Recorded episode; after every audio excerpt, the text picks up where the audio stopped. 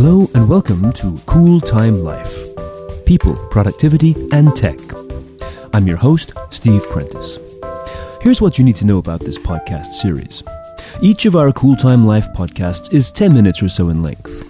Each one focuses on a topic dealing with people, productivity, or technology. Each contains short units offering ideas and facts you probably need to know about to thrive in today's busy world. An index of our podcasts and their blogs and who I am, as well as subscription information, is available at steveprentice.com slash podcast. Now, on with the show. This is a people episode and focuses on light, darkness, and the winter months. This episode was originally broadcast last year as part of a longer episode, but has been updated and edited. Every year, winter closes in, and with it the long days of summer vanish into memory. The lack of light, dark when we get up and dark by supper time, has profound impact on the body and mind. It's a time when many people suffer from some form of depression, either mild, in terms of listlessness and a strong desire for comfort foods, or profound, in the form of anxiety and seasonal affective disorder. And much of that has to do with the lack of light. Human beings love light. We respond to the energy that natural light delivers. The presence of sunlight stimulates the body to release positive stress hormones like serotonin and cortisol to get it moving. Low light, by contrast, does the opposite, prompting your body to create melatonin, which is the hormone that contributes to sleepiness and sleep. Melatonin can only be manufactured in low light conditions. The presence of sunlight on a bright summer morning tends to sweep it away. This is important for so many reasons, and the first has to do with your best time of day. Segment 1 The Power of Morning Light. Here's a challenge for you. Pull together a group of people and ask them for a show of hands. How many of you consider yourselves to be more active and alert in the morning rather than the evening? In other words, how many morning people are there here? The odds are extremely good that 80% of your group, any group, will say they are morning oriented. And that's because 80% of the world's population is oriented towards the morning. That means all of these people will be at their best basically between 9 and noon, and more specifically between 9 and 10:30, when the presence of strong morning light combines with the adrenaline rush provided by our morning coffee to create the most alert period of the day. So think about that. 9 o'clock till 10:30.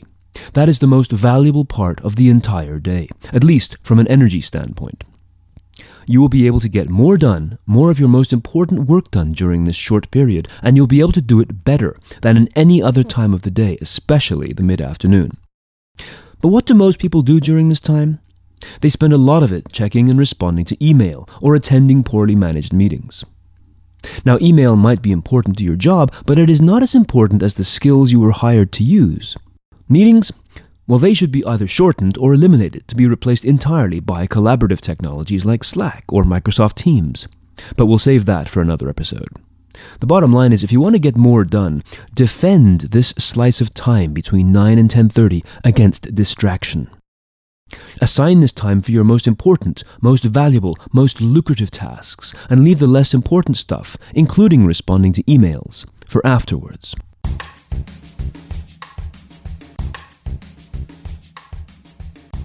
Segment 2 Use light to help wake you up.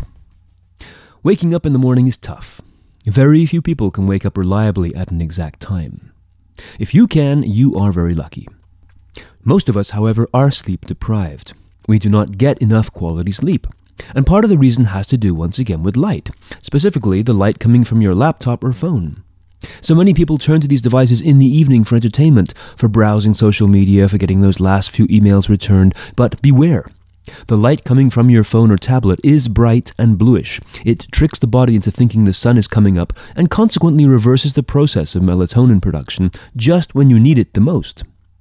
If you want to use your devices any time after the sun has set, make sure to download an app or use the night feature that switches your display over to a lower light, lower contrast color palette. Remember, the body you inhabit is not evolving as fast as the technologies we use. We have an ancient brain and nervous system that, for most of its 100,000 year history, has not seen anything brighter at night than the moon or a fire. The crisp brightness of Angry Birds or Twitter or email is way too new. But you can use light to help wake you up gently.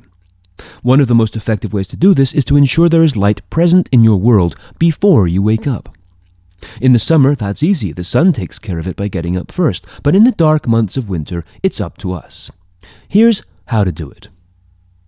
Get yourself a wall socket timer and plug a lamp into it.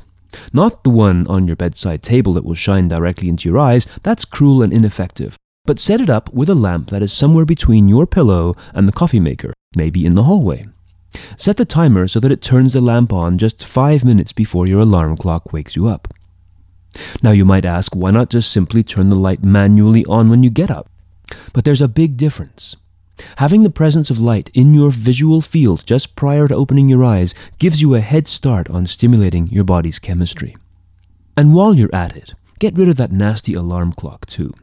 There are much better systems, your phone probably even has one, that uses softer sounds to wake you up gradually in sync with your natural sleep rhythm.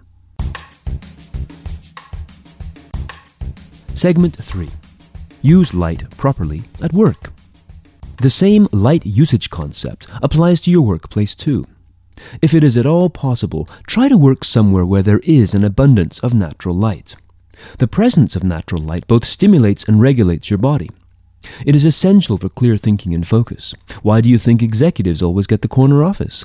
One of the many perks of this position is that it provides a much more natural and stimulating environment in which to work. Okay, so not everyone gets access to the corner office, but worse, a lot of us get stuck working under fluorescent lights. Now, here's an interesting thing about fluorescent lights they fluoresce. They flicker at a rate that is just beyond the range of human vision, which is about 40 frames per second. That's a lot of visual interference that you are fighting every hour of your workday. It's like the cabin noise in an aircraft or trying to have a conversation in a room full of crying babies. It's interference that you have to work against, and it gets very difficult. In any situation where you have to work or meet, try to get those fluorescent lights turned off. If you're having a meeting, make it part of your meeting room setup list. Look up, check the lights, turn off the fluorescents, and turn up the pot lights. You know, the light bulb lights. Open the drapes. In fact, rewind even further. When you're booking the meeting room, seek out one that has windows, and yes, book the meeting for first thing in the morning when, remember, 80% of your attendees will be at their best. As for your workplace, try using a desk lamp. It doesn't have to be a pricey full spectrum lamp, just a regular one that uses a regular light bulb to cast some warmer light on your working surface. Final thought. Don't forget to stock up on vitamin D. Vitamin D is one of those vitamins that helps your body absorb other essential minerals and is instrumental at helping keeping osteoporosis and immune related illnesses at bay. Humans automatically manufacture vitamin D for themselves when skin gets exposed to the sun, but during the winter months that doesn't happen. Dairy products and some meats do offer some vitamin D, but ask your physician because supplements might be in order.